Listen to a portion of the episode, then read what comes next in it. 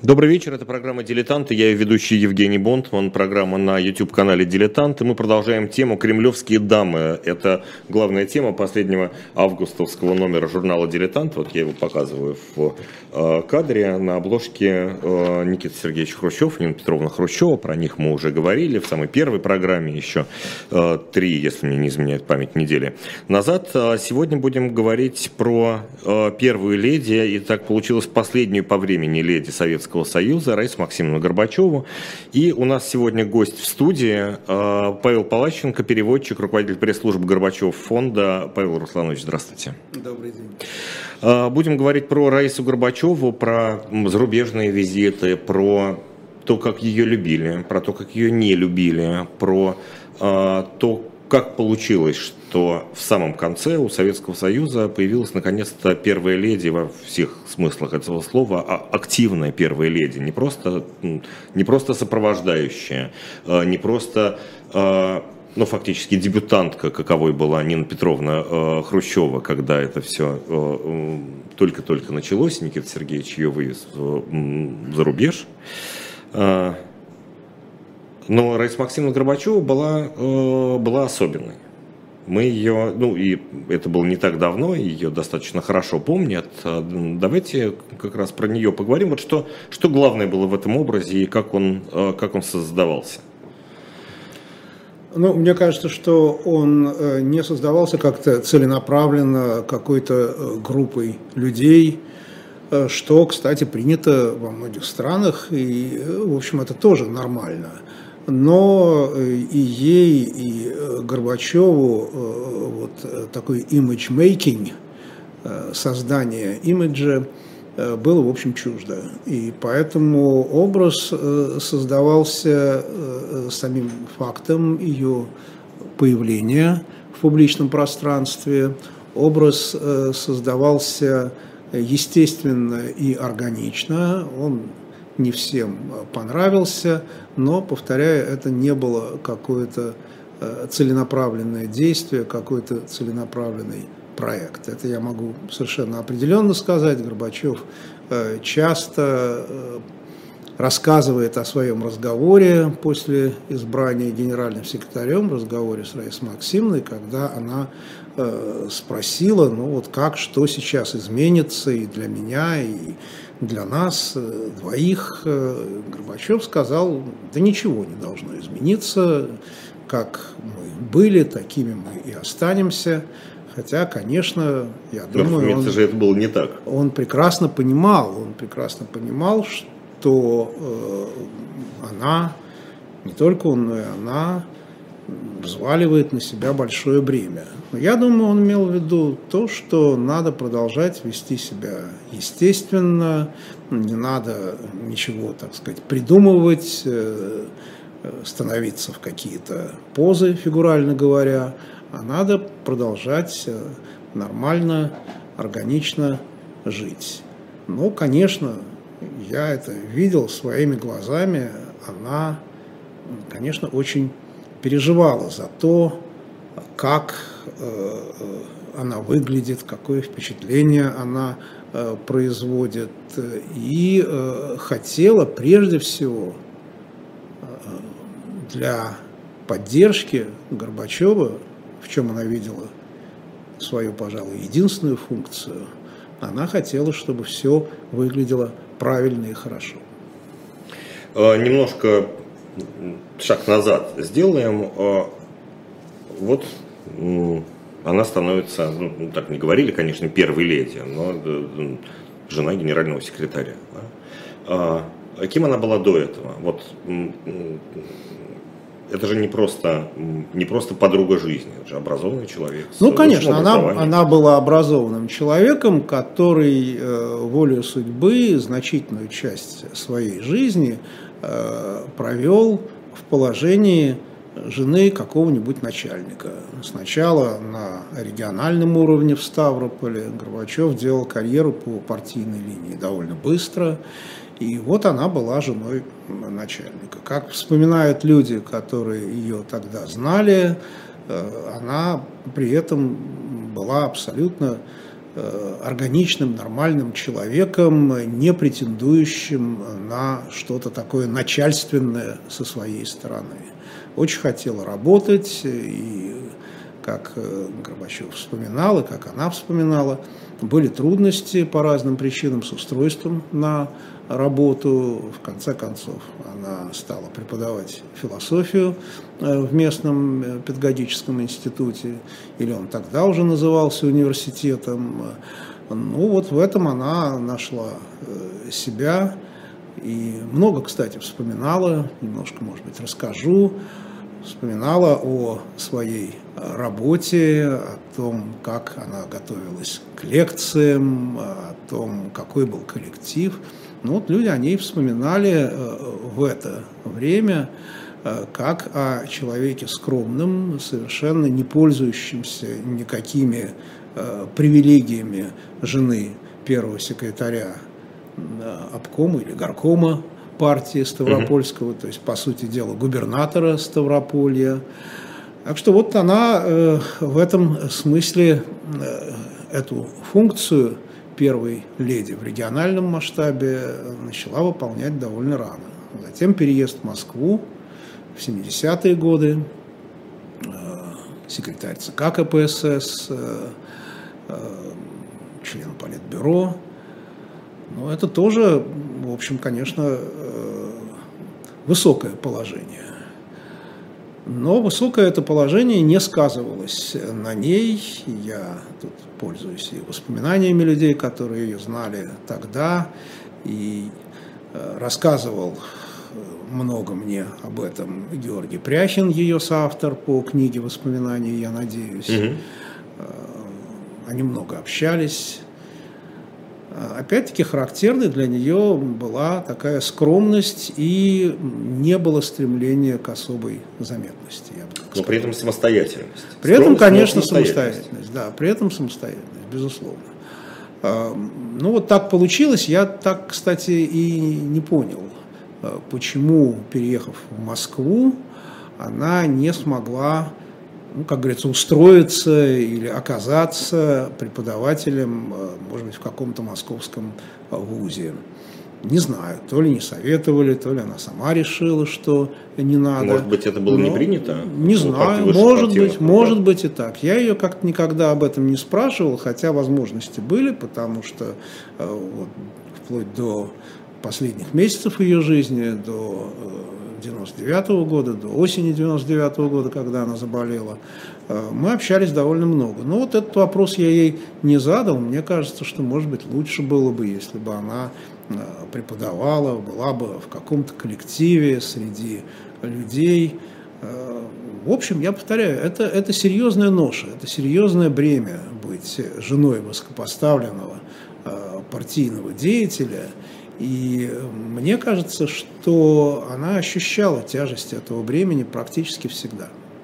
Этот образ, который, э, ну, понятно, что это не выстраивала какая-то команда имиджмейкеров. Этого, ну, надо полагать, не существовало. Вот я, я предполагаю, а вы, я думаю, точно знаете. Практически это, не существовало. Во время э, визитов э, был руководитель протокола президента, СССР Владимир mm-hmm. Шевченко, были люди из э, протокольного отдела Министерства иностранных дел, но они занимались организационной стороной, она к этому относилась чрезвычайно внимательно, я бы сказал, придирчиво, Э, не всегда была довольна ответами, которые ей давали при подготовке и проведении визитов. Она должна была точно знать, э, в чем ее роль, в чем ее функция, как она должна вести себя и так далее.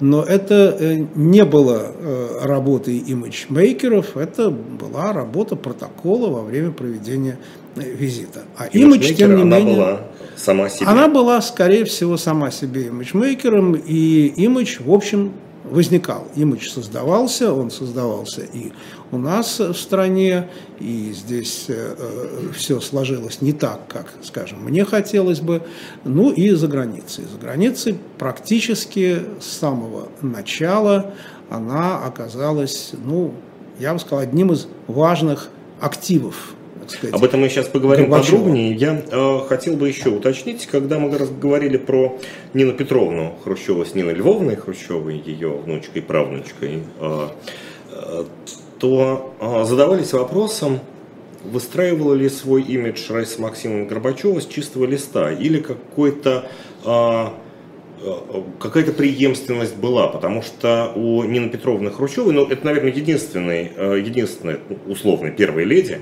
э, которую можно с ней как-то сравнивать, ее зарубежные визиты были более чем успешные, потому что там не было никаких скандалов, никаких проколов. Она давала интервью Нина Петровна Хрущева.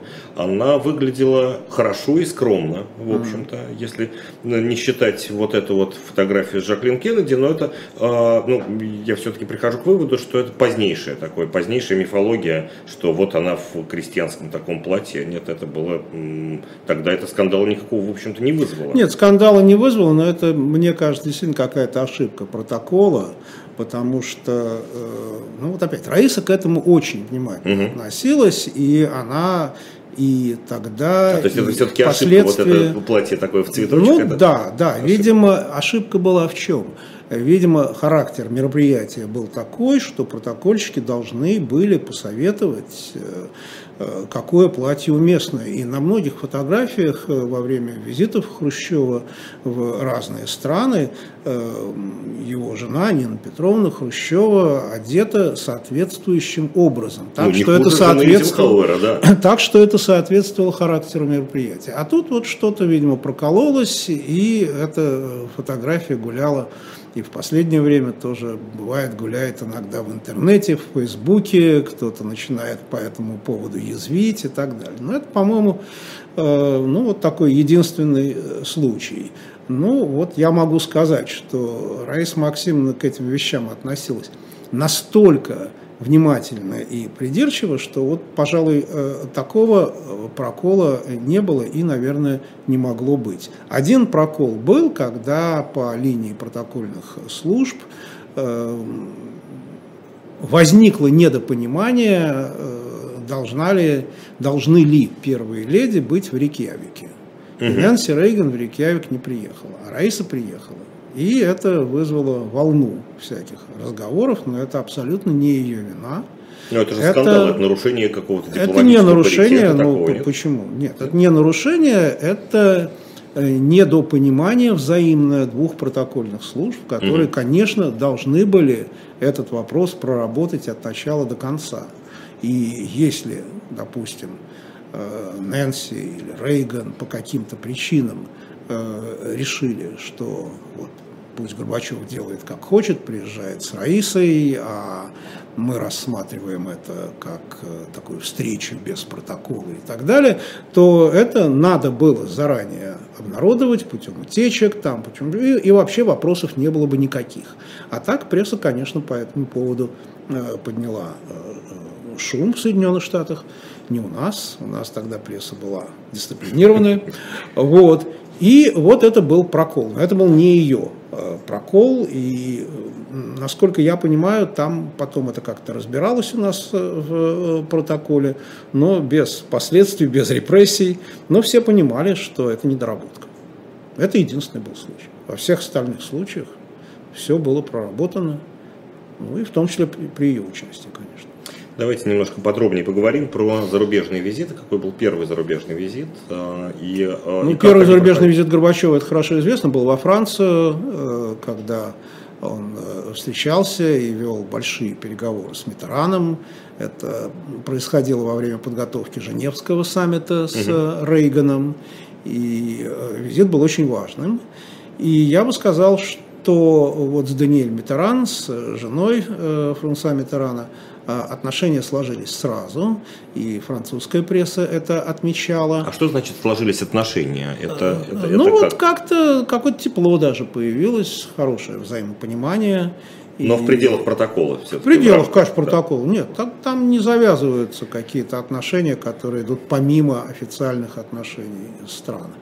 Это впоследствии может быть, когда, например, э, уже после ухода Михаила Сергеевича Горбачева с поста президента, э, например, встречались с Рейганом на его ранчо, недалеко от Лос-Анджелеса. Там уже были абсолютно неформальные отношения и так далее. Но во время так сказать, президентства, когда она выступала в официальном качестве жены президента, конечно, там ничего не может быть, помимо того, что предусмотрено. И тем не менее, вот возникло какое-то вот такое теплое взаимное отношение почти сразу. Угу. Ну, я бы сказал, что примерно так же было и с Соней Ганди, и с Барбарой Буш. Но вот это первая поездка. Но надо сказать, что пресса французская отметила участие Раисы Максимовны там, в приемах, э, в каких-то еще мероприятиях. Э, э, но вот французы как-то не очень это все акцентировали. Я бы не сказал, что началось вот с этого момента ее признания как такой первой леди, которая выполняет достойно свои функции. Французы это не акцентировали, но потом во время следующих уже поездок, и в том числе встречи э, с Рейганом в Женеве в ноябре 1985 года, пресса все больше и больше, все активнее э, стала ее отмечать, анализировать, в том числе анализировать ее поведение, писать и о наряды. разных наряды, писать о разных оценках и так далее.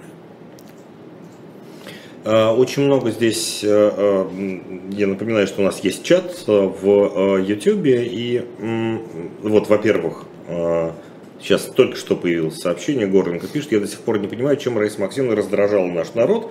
А до этого очень много сообщений про, про одежду. Mm. Про одежду, про украшения, и как-то вот это, может быть, запомнилось очень. Ну, конечно, визуальный образ, он запоминается, безусловно. Конечно. И в 80-е годы э, вообще любые, наверное, костюмы женские очень э, хорошо запоминаются, если они хорошо выглядят.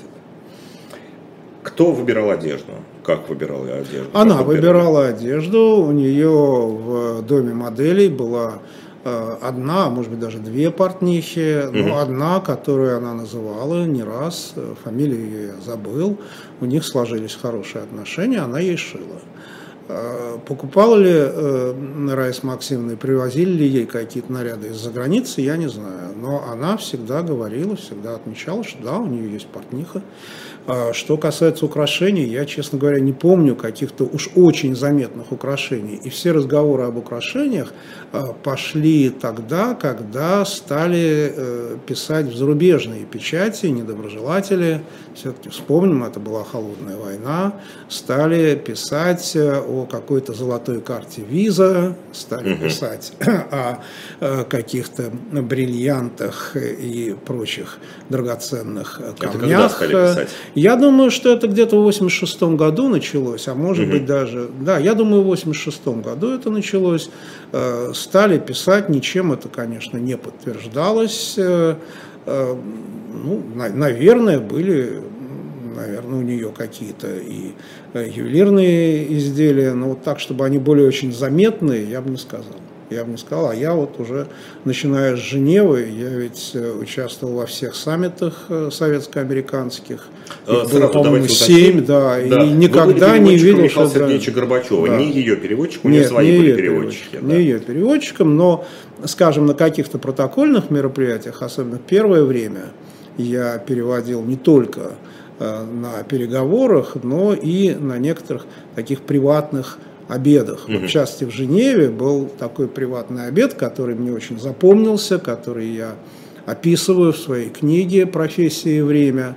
Э, в советском представительстве был приватный обед с участием э, президента, ну не президентов, Горбачев был тогда генеральным секретарем, с участием первых лиц, э, министров иностранных дел, то есть Шварнадзе и Шульца, и все четверо были с женами жена Шульца, жена Шеварднадзе, ну и Нэнси Рейган и Раиса Горбачева. Вот мне запомнилось это мероприятие, я переводил на этих протокольных мероприятиях, но вот этим, пожалуй, все ограничилось, мое общение с Раисой Максимовной, потому что у нее была своя большая программа и был другой переводчик. Надо сказать, что она по всем языкам предпочитала чтобы переводчиком был мужчина, и у нее сложились очень хорошие отношения с Олегом Крохолевым, который работал в отделе США, угу. МИДа, и мы вот с ним иногда разговариваем, он до сих пор это вспоминает. Отношения сложились с самого начала, никаких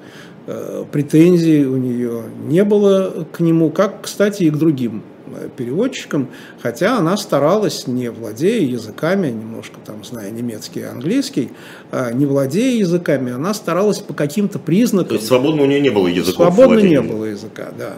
По каким-то признакам она всегда старалась почувствовать, как идет перевод. И надо сказать, что ей это удавалось. Э, впоследствии, когда уже я э, ездил э, с Горбачевым и с ней в разные поездки, по разным странам, по Америке, были мы в Норвегии, например, в Швеции, в других странах. И я обращал внимание, что она очень внимательно слушает перевод на совершенно незнакомые ей языки.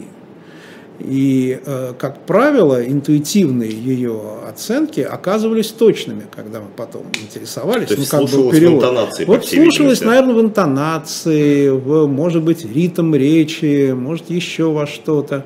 Но, может быть, она ощущала... Она вообще очень интуитивная была женщина. Может быть, она ощущала неуверенность э, в переводчике, какую-то прерывистость. И Пожалуй, это было, пожалуй, это действительно было. Она к переводам относилась очень, и к переводчикам очень внимательно, но я должен сказать, что вот э, многие переводчики, которые работали с Михаилом Сергеевичем и с ней, э, ну, даже могу некоторые имена привести. Александр Шульгин, который сейчас работает послом России в Голландии, Иван Крупаков с немецким языком и так далее. Вот когда мы с ними потом изредка встречались или говорили по телефону, всегда они вспоминали очень хорошо и очень тепло. Ну, а вот Олег Крохолев с ней прошел, как, как и я с Михаилом Сергеевичем, прошел с ней все э, саммиты с Рейганом, с э, Бушем, был вот свидетелем того, как сначала сложно Э, развивались отношения ее с Нэнси Рейган, а потом они очень потеплели, и я а сам был этому свидетелем. Про, отнош... да. про отношения с Нэнси Рейган, это, наверное, самая запоминающаяся часть, такая история Да, запоминающаяся часть. Да, да, да, да, да. Ну, как, э, когда Раису Максимовну спрашивали, почему сначала отношения, что называется, не пошли и не пошли так, что это, в общем, подхватила пресса, ну, опять-таки, конечно, прежде всего американская, а не наша, и об этом писала. Вот ее спрашивали, почему. Она говорит, мы были очень разные люди, с разным бэкграундом, я не знаю, употребляла ли она слово бэкграунд, но с разной историей, с разной жизнью, и поэтому не сразу друг друга поняли.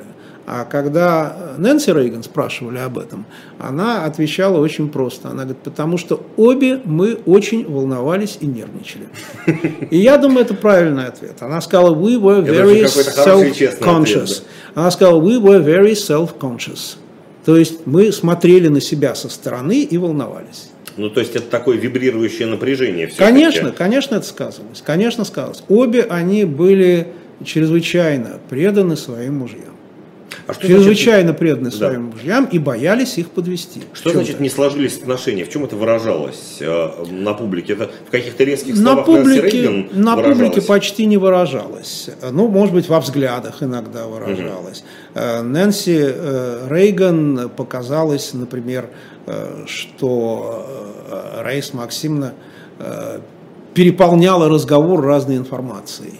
Угу как бы показывала, как она много читала, как она много знала и так ну, далее. Нэнси Рейган, по-моему, писала, что читала мне лекции. Э, читала мне лекции, да. Но дело в том, что она до последних дней, до своей последней зарубежной поездки в Австралию в мае 99 -го года, а уже в сентябре она умерла, так вот, до последней поездки она к каждой поездке чрезвычайно тщательно готовилась она в свои записные книжки записывала какие-то разные факты. Ей это было интересно. И в самой поездке, она вела дневник, все это, кстати, есть, и я думаю, что вот мы в фонде этим и занимаемся, и будем заниматься, ну, в той мере, mm-hmm. в какой семья передаст это все в архив Горбачев фонда, я знаю, что кое-что передано. Это будет очень интересно читать со временем, потому что и во время поездок она каждое посещение, там, я не знаю, музея, театра, еще чего-то, обязательно фиксировала, фиксировала свои впечатления, это пока не издано, это только в семейном Нет, архиве я есть, не да? знаю, будет ли это издано, но может быть, когда это будет систематизировано и так далее, может Дай быть, бог, это же может быть, конечно, документ. может быть, историки заинтересуются и так далее. Но вот я хочу сказать, что это ее стремление э, подготовиться, быть готовой к любому разговору, вот в данном случае имело такой эффект. И, может быть, она сначала это не почувствовала, вполне возможно. Вот. Может, ей казалось, что наоборот, она старается создать атмосферу, старается найти тему разговора и так далее. Но вот Нэнси это восприняла как то, что она ей читает лекции. Ну, я думаю, что нет. Я, когда присутствовал на первом их разговоре, ну, правда, это было э, вот в таком составе. Два uh-huh, uh-huh. руководителя, два министра и э, жены. Разговор шел, по-моему, очень-очень неплохо. И Нэнси, кстати, довольно подробно рассказывала о своих проектах. Главный ее проект был, назывался он по-английски «Just Say No». Это э, так сказать, отговаривать молодежь от употребления наркотиков. Угу. Она довольно подробно об этом рассказывала, интересовалась, есть ли такая проблема в Советском Союзе. Ну, кто-то мог почувствовать в этом подвох, но нормально, Раиса это ну, восприняла. напряжение, это, ну, да. да. ну, вот, нормально это Раиса восприняла. То есть вот во время этой первой беседы мне не показалось, что угу. там произошел какой-то сбой. Сбой, видимо, произошел где-то потом, я не знаю, может быть, э, 1987 году во время поездки в Вашингтон. Но они обе, мне кажется, довольно ответственно ко всему этому подошли, и на публике вряд ли это проявлялось. Ну, а потом, естественно, как всегда, людей много во время этих визитов. Начинаются утечки. Прессе это интересно. Пресса начинает, так сказать, спрашивать, кто кому что сказал. Я не, не думаю, что она что-то из этого говорила журналистам. Ну что-то из этого она могла сказать людям из своего окружения. Ну и пошло, а тем тоже хочется с журналистами завязывать отношения, журналистам хочется э, что-то острое написать. Ну, и все-таки Нэнси и... Рейган осталась как довольно своенравная женщина. Она своенравная женщина, да, дома, да. Да, она своенравная женщина, но она на публике вела себя вполне дисциплинированно, и там, где надо, в общем, улыбалась, и все было хорошо. Отношения по-настоящему, я думаю, сложились, как ни странно, в послепрезидентское время. Это 92 год, 92 да? год. Поездка в Америку Михаила Сергеевича, где он выступал в Конгрессе, посетил несколько городов, ну и в том числе Лос-Анджелес специально для встречи с Рональдом и Нэнси Рейган. Вот я там был. И эти Это по приглашению Рейгана была поездка? Это было, поездка была не по приглашению угу. Рейгана, а вот этот заезд в Лос-Анджелес угу. был, безусловно, по приглашению Рейгана. И там уже разговор был ну, абсолютно теплый, хороший и так далее. И я бы сказал, что даже не в послепрезидентское время, а вот уже в 90-м году, когда Горбачев был с визитом в США и заезжал в Сан-Франциско, угу а поездка тогда предусматривала заезд в два города, и вот он э, был где-то на Среднем Западе, в Миннесоте, да, в Миннесоте он был, ну а потом э, он был в Лос-Анджелесе, выступал в Стэнфордском университете. Это когда посещали семью фермеров, да, в Миннесоте? А, нет, нет, нет. Это нет, не в тот раз нет. был? Они там как раз посетили не семью фермеров, а я помню какую-то компанию, которая э, делала софт для mm-hmm. компьютеров. Это тоже интересно, что уже тогда вот почувствовал э, Горбачев, что это вот то технологическое острие, которое э, ему было бы интересно. Ну или кто-то посоветовал, не знаю. А, но потом они были в Лос-Анджелесе, и там была устроена встреча. Рейган приехал со своего ранчо, это примерно час езды. А, нет, он приехал из Лос-Анджелеса в Сан-Франциско. то ли прилетел на самолете, то ли приехал, э, и в советском консульстве в Сан-Франциско состоялась их встреча. Э, разговор шел сначала вчетвером, угу. потом они э, разошлись в одном большом помещении. Михаил Сергеевич с Рейганом говорил, беседа была очень хорошая, она, кстати, записана. Я не знаю, опубликована ли она уже Госдепартаментом. Мы, насколько я знаю, точно не публиковали, но эта беседа была записана, я ее записал. И была беседа Раисы Максимовны с Нэнси. И я угу. так поглядывал немножко, беседа шла очень хорошо. Вот было видно, что прошлое осталось в прошлом. Это было видно. Ну и с Рейганом разговор был очень хороший. Я думаю, что вот уже последний визит Рейгана в Москву в 1988 году, за исключением одной накладки, прошел очень хорошо. Но это была накладка никак не связанная с Раисой Максимовной. Э, они э, были в Большом театре, и перед, э, об этом тоже в моей книге рассказано, перед началом представления в Большом театре балета «Ромео и Джульетта» в постановке Григоровича американская служба безопасности устроила дополнительный кордон, о чем не было согласовано заранее, и из-за этого начало спектакля отложено было, по-моему, минут на 40. И было, конечно, возмущение здесь. Вот. Рейган сказал, что потом, когда э, уже э, они встретились, э, Михаил Сергеевич ему задал такой немножко иронический вопрос, э, что, господин президент, есть какая-то угроза терроризма? Э, он говорит, а почему спрашиваете? Горбачев говорит, ну вот ваши люди устроили дополнительный кордон безопасности, всех проверяли. Он говорит, мне об этом ничего не известно. И я думаю, это действительно так. Ну, я думаю, это действительно так. Вот. Ну вот это был неприятный такой момент, но потом они поехали в Новоогарево, поужинали, визит завершился хорошо, на хорошей ноте. Я честно скажу, что э, кое-какое участие в этом принимал, потому что была мысль этот э, ужин отменить из-за того, что вот американская охрана устроила uh-huh, такое uh-huh. представление. Ну и они меня спросили, как вы думаете? Я говорю, нет, нет, не дай бог, не, не отменяйте, я вас прошу, не отменяйте, потому что это закончило бы визит не на той ноте. Ну и они согласились, э, я имею в виду Горбачев и Раиса, uh-huh, uh-huh. согласились с этим, и э, визит закончился на очень-очень хорошей ноте. Барбара Буш, следующая первая леди, а, которая была с... А, можно ли говорить о каких-то полноценных отношениях? Конечно, конечно. У них очень хорошие были отношения, они неоднократно встречались впоследствии, в послепрезидентское время, и э, всегда встречи были очень хорошие. Ну, может быть, э, Раиса Максимовна, какие-то извлекла уроки из того, что было с Нэнси, может быть, Барбара Буш как-то себя тоже... Да и время э, изменилось. И время изменилось, и, может быть, и Барбара тоже извлекла какие-то выводы из этого, и как-то себя так, как сейчас модно говорить, позиционировала, чтобы получался разговор. Они довольно много времени проводили друг с другом, и там все было очень хорошо, очень естественно, очень органично. Мне тоже вот Барбара Буш всегда нравилась. Она вот, кстати, тоже человек довольно своенравный. И я вспоминаю, когда я э, однажды был в Америке, и они меня пригласили в гости э, в свое поместье в Кеннебанк-порте в штате Мэн.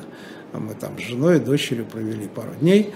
И э, я вспоминаю, что она была э, очень остра на язык.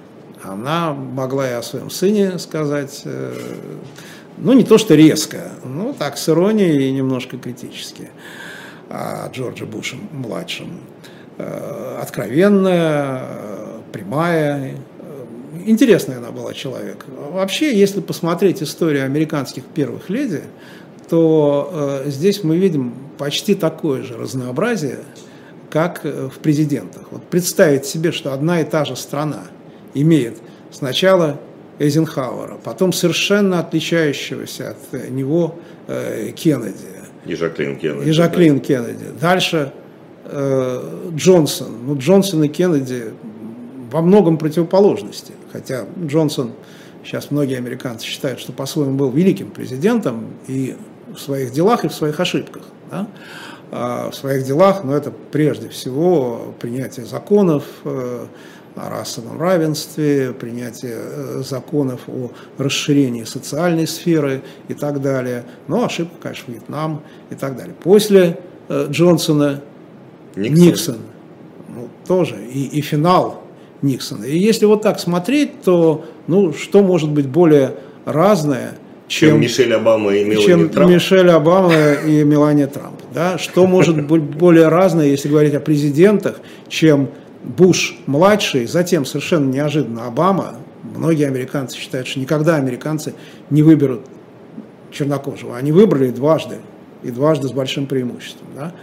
И затем Трамп, и сейчас Байден. То есть и первые леди тоже очень-очень разные. И тем не менее, традиционно американцы во всех опросах о том, какая женщина является для них образцом, всегда ставят на первое место первую леди. Какой-то автоматизм, какой бы она ни была.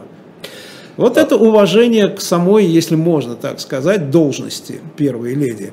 А у нас нет такой традиции. Вот в Советском да. Союзе было разное отношение к Раисе Максимовне да. Горбачевой. Давайте об этом поговорим. Почему так э, сложилось? Во-первых, каким оно было? Вот по, не знаю, по вашим ощущениям. Ну, не знаю, опросов, опросов не проводили.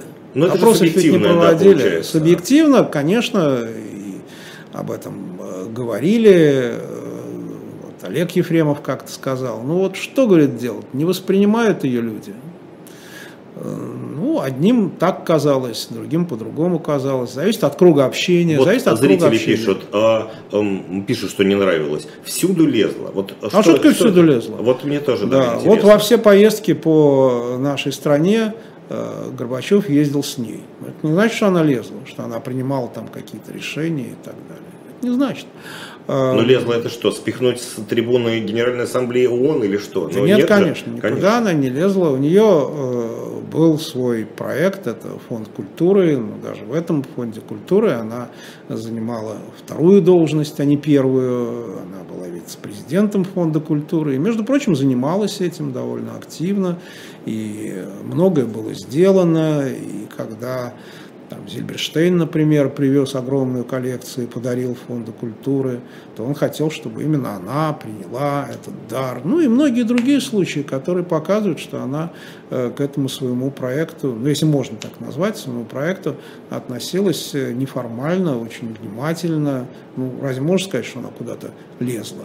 Э, были разговоры, которые основаны были на ответе Горбачева американскому журналисту Тому Брокау, когда тот спросил, а что вы обсуждаете со своей женой? Горбачев ответил, и может быть это был, учитывая обстоятельства, не самый удачный ответ, он сказал, да все обсуждаем, все обсуждаем, она моя жена. Ну и все стали говорить, что он там обсуждает с ней чуть ли не а, что она за него решает, по что она за него решает, что он обсуждает с ней там назначение на высокие посты и так далее. Но это не так, это надо просто ее не знать.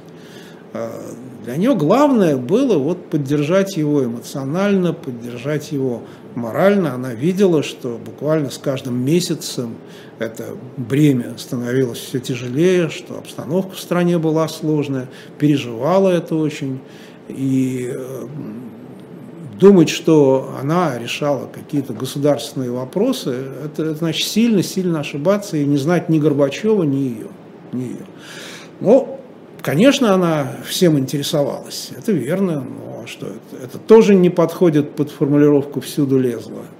Вот когда мы ее в сентябре 99 -го года проводили в последний путь, э, там была э, Найна Иосифовна Ельцина, и когда потом ее поминали э, на этих поминках, она выступила, по-моему, хорошо выступила. И она сказала, вот Раиса Максим была такой человек. Она все пропускала через себя. И, может быть, поэтому рано ушла. Действительно, вот для нее и Форос она пропустила через себя, и то, что предшествовало э, Форосу, чрезвычайно напряженное было время, когда Горбачева очень сильно отторгал э, партийный аппарат. Она мне рассказывала э, еще в то время и потом мы с ней вспоминали этот эпизод, а, она всегда ездила сама в райком платить партийные взносы. Угу. вот она говорит, я поехала платить взносы в райком. И говорит, вот вы знаете, Павел Русланович, иду, и у меня такое впечатление, что я иду сквозь строй. вот эти вот неприязненные взгляды этих партийных чиновников ее просто поразили в какой-то момент. Это было лето 91 -го года. Ну, вы угу. помните обстановку ну, в стране. Да. И, конечно, и это она тоже пропускала через себя. Э, ну, вот эта вот формулировка э, «всюду лезла», я ее принять не могу. А вот что я могу принять, это то, что, может быть, действительно э, вот такая вот элегантная, подобающим образом одетая, образом подобающим для первой леди, одетая женщина, нашим простым женщинам, затюканным, как говорится. Ну, не просто, наверное, простым, а осознающим свою бедность. Начинающим осознающим свою, свою бедность, бедность, да, начинающим осознавать свою бедность и так далее. Ну, вот, может быть, им э, на них это производило вот тяжелое впечатление. Эти ведь вещи, они связаны с эмоциями, с какими-то инстинктивными реакциями. Человеку в душу не влезешь. Вот. Я думаю, что пожалуй, я не тот человек, который э, мог бы строить какие-то теории, почему вот среди э, части наших женщин, может быть, значительной части наших э, женщин, о ней сложилось неверное впечатление. Вряд ли я смогу проанализировать это. Ну, я могу разве что предположить, что это эм, была некоторая экстраполяция а, отношения к Горбачеву и к реформам Горбачева. Наверное, это сказывалось. Конечно, наверное, это сказывалось. Ну, не да. к перестройке гласности, а все-таки к экономическим последствиям. К экономическим к последствиям, основ. да. К разрушению основ, к отказу от э, догматической идеологии, к тому, что происходило э, в рамках Союза, к стремлению республик отделиться. Горбачев э, пытался решить эту проблему политически, и я думаю, что это был единственно правильный подход, и вплоть до ГКЧП шанс на то, что это будет решено политически, что большинство республик удастся э, удержать в рамках Союза или Конфедеративного Союза. Шанс такой был. Но многим тогда казалось, что надо, что называется, ударить кулаком по столу. Многие не принимали это. Э, другие, наоборот, э, говорили, что надо было давно все республики э, отпустить и так далее. Люди тогда в общем, впервые почувствовали, что у них есть право на свое мнение, верное или неверное. И да, многие в 90-91 году от Горбачева отошли. Многие побежали к Ельцину, многие остались на каких-то догматических позициях, в принципе, это нормально. Но решаться Прежде... это должно политически. А вместо этого, пока, пока еще тогда э, была все-таки старая система, э, это вот вырывалось в виде эмоций. Прежде чем перейти к последней э, такой главе нашего рассказа про э, уже после 90-91 год, и Форос э, и э, и все остальное до 99-го, до смерти Раисы Максимовны. Э, про книжку вашу давайте, давайте скажем, и что, во-первых, она продается у нас на shop.diletant.media, и ее можно там купить, Павла Палаченко, э, книга, э, чуть-чуть про нее расскажите, и потом а, да, в книге, в книге есть, если говорить о Раисе Максимовне, есть те эпизоды, о которых я рассказывал. Есть и другие эпизоды, не буду сейчас подробно э, вдаваться. Ну, вот например, именно, чтобы можно было прочитать. Да, да, вот, наверное, будет интересно прочитать, как Раиса Максимовна, когда она работала в Ставропольском вузе, э, поручили читать лекции по научному атеизму. Рассказ довольно интересный, она это в красках рассказывала.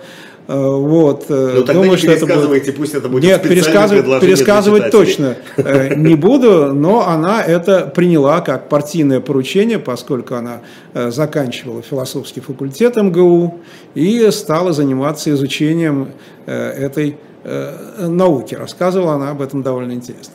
Э, там есть, э, конечно, ну, есть немножко о моей жизни, я позволил себе, поскольку книга на русском языке, у меня до этого вышла книга на английском языке, где меньше личного. Там есть немного обо мне, о том, как я дошел до этого, до этой работы. Ну, а основная часть книги – это рассказ о переговорах, которые вел Горбачев и министр иностранных дел Шеварнадзе, с которым я тоже работал. Прежде всего переговоры, конечно, с американцами. Переговоры сложные, переговоры, которые привели к заключению соглашений о сокращении и ограничении вооружений. Вот все это, если кому-то интересно, рассказано там довольно подробно. Про Форос. Такой, ну, все-таки переломный момент и для страны, и для семьи, и для Горбачева. И мне еще кажется, опять же, это исключительно субъективно какие-то впечатления, что вот тогда как-то изменилось немножко отношение к Раисе Максимовне, как э, и стали ее воспринимать не как вот, вот эта женщина, которая всюду лезет, да, как настоящая, как верная опора. Э, и тут увидели, что это семья, что э, что они вместе, что они не сломлены э, августом 91 -го года.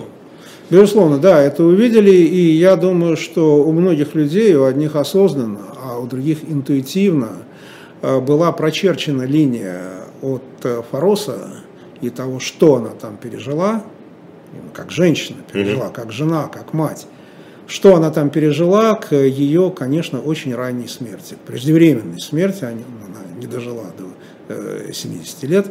Э, я думаю, что люди провели эту ниточку, эту линию и э, поняли вообще, что, что эта женщина пережила. И э, писем было очень много, некоторые из этих э, писем я читал, ну, с разрешения, естественно, семьи. Э, была прекрасная статья в «Известиях» журналиста Гаяза Алимова, э, названная «Леди достоинства», и, наверное, это э, на какую-то часть людей повлияло. Ну, а кто-то остался при своем мнении, таком вот инстинктивном отторжении Раисы Максимовны Горбачевой. Я думаю, что вот вы совершенно правильно э, сказали, что э, эти месяцы, ну, буквально два месяца с ее госпитализацией до ее смерти действительно показали, что они вместе, Горбачев э, с Раисой вместе, и вся семья была вместе. И слово «семья» вот тогда оно прозвучало как действительно выражение вот тех реальных семейных э, ценностей, прежде всего э, ценности любви, которые должны быть людям близки и дороги. Наверное, тогда это прозвучало. Я думаю, да. Я думаю, да. И э, ну, для меня это было, конечно, э, очень тяжелым э, моментом, когда Раиса Максимовна заболела, мне Михаил Сергеевич позвонил, э, попросил э, сообщить э, лично там некоторым его партнерам по э, переговорам. Э, через некоторое время об этом стало уже официально известно, и я видел то сочувствие, человеческое сочувствие. Как-то сразу все почувствовали, что это, скорее всего, плохо дело. Вот. И я увидел вот это человеческое сочувствие со стороны и Хиллари Клинтон, и президента э, Клинтона, бывшего госсекретаря Шульца, ну вот тех, кому я сообщил об этом. Э, люди очень-очень переживали, Э, надеялись, надеялись, хотя все как-то сразу по каким-то признакам угу. поняли, что это тяжелая болезнь. Э, надеялись, и я до конца надеялся. Э, был там вроде бы шанс, что пересадка костного мозга от сестры может стать положительным фактором, может быть, даже способствовать излечению. И сестра приехала, прошла все анализы и так далее, вроде уже назначили день. Но вот затем э, резко ухудшилось э, состояние здоровья Раисы Максимовны, и, если не ошибаюсь, 20 сентября она э, умерла. Тяжелый был очень момент. Я видел как это переживал Михаил Сергеевич, как он мне сказал по телефону, знаешь, как тонна кирпичей обрушилась на меня. Э, очень тяжело ему было, но уже э, где-то в январе э, он уже возобновил, ну, не просто работу, а уже такую активную работу, преодолел это, но рано это, конечно, осталось на всю жизнь, безусловно. На всю жизнь он Ну, он сам об этом много говорил. Откровенно он... говорит, что да, это, это вот из-за всего, что произошло. Отношения с еще одной первой леди, про которую мы только так вскользь говорили в связи с э, уже прощанием с Раисой Максимовной Горбачевой, это, наверное, Иосифовна Ельцина. Mm-hmm. Не знаю, сейчас, мне кажется, стали немножко забывать, насколько серьезная это была война между Горбачевым и Ельциным, а, которая выплеснулась уже в публичное поле, была все-таки гласность, и поэтому, конечно. И, конечно, об этом все Абсолютно. знали. А какие у них были отношения? У, у них были очень неплохие отношения. Они просто не были близкими и не могли быть близкими. Но ну, никогда, никогда, никогда, насколько я совсем не знаю про Найю Нойсну, э, э, но подозреваю, что и она не переносила политическую борьбу между Горбачевым и Ельциным на э, отношения между супругами, вообще на какие-то личные отношения. Я бы сказал, что Ельцин, ну вот судя по всему, он позволял себе переносить это в сферу личной неприязни. Горбачев всегда говорил, что разногласия с Ельцином у них политические. Вот. И, и я думаю, что из этого исходила э, ну, Раиса Такие Максимовна. акты мстительности, конечно, были со стороны Ельцина, некоторые в 91 году, когда Горбачева и выселяли от Ну, конечно, отсюда. да, это, да, это, это, это понятно. Это в 92 году. Но вот я говорю, но, да. но Горбачев э, личную неприязнь э, к Ельцину, которая, наверное, возникла, неизбежно возникнет. Ну, скорее всего. Но он ее отодвигал. Он всегда говорил, наши разногласия политические. И вот когда я стал работать в пресс-службе э, фонда, э, он тоже нам это говорил, что вы, вы вот из этого исходите. Из этого исходите. И поэтому наша пресс-служба никогда не подхватывала э, разные какие-то разговоры, инсинуации, домыслы вот подобного рода. Угу. Ну и э, Раиса Максимовна, э, ну, может быть, были иногда среди своих резкие высказывания о Ельцине, но никогда это не переносилось на его семью. Этого просто не было. Вот эти, вот эти годы с 90, ну, скажем, с 92-го, да, с начала 92-го по 99-й, э, вот эти 7 лет, э, ну, там как, больше как, даже получается. Как переживал Райс Максим на уход со сцены, с такой, э, где она играла все-таки э, такой, ну не первую роль, но главную роль второго плана? Ну, вы знаете, они же не отгородились от жизни. И они бывали постоянно в театрах, э, вот в театре прежде всего. Ну и в разных других обстоятельствах, что называется, выходили на публику. И я пару раз был свидетелем того, как их э, встречали в театре. И как встречали Ну, очень тепло встречали. Очень тепло встречали, они старались быть не очень заметными, но, естественно, вот они идут в эту ложу в Амхате, там, в частности. Ну и, конечно, люди их видят и подходят, и ее очень радовало, что всегда э, подходили и разговаривали э, с ними очень тепло. Э, на выставках она э, бывала, так что она отнюдь не отгораживалась. И э, во время зарубежных поездок, конечно, там встречали с огромным энтузиазмом, и ей это нравилось, естественно, нравилось. В Японии они вот были очень популярны. Я всегда удивлялся, вот японцы просили острова, а Горбачев им не дал эти острова. Вроде не за что им так уж восхищаться Горбачевым и Раисой Максимовной но там всегда с огромным энтузиазмом, с огромной теплотой встречали их. Как-то они были в одном университете, э, устроили лекцию для Горбачева в этом университете. И э, Раиса Максимовна при этом присутствовала и даже была на сцене в таком президиуме. Угу. Ну и после того, как э, Михаил Сергеевич свою лекцию закончил, президент университета со всеми японскими церемониями там, и так далее, и совершенно неожиданно для Раисы Максимовны сказал, что вот наши студенты и преподаватели очень хотят послушать вас.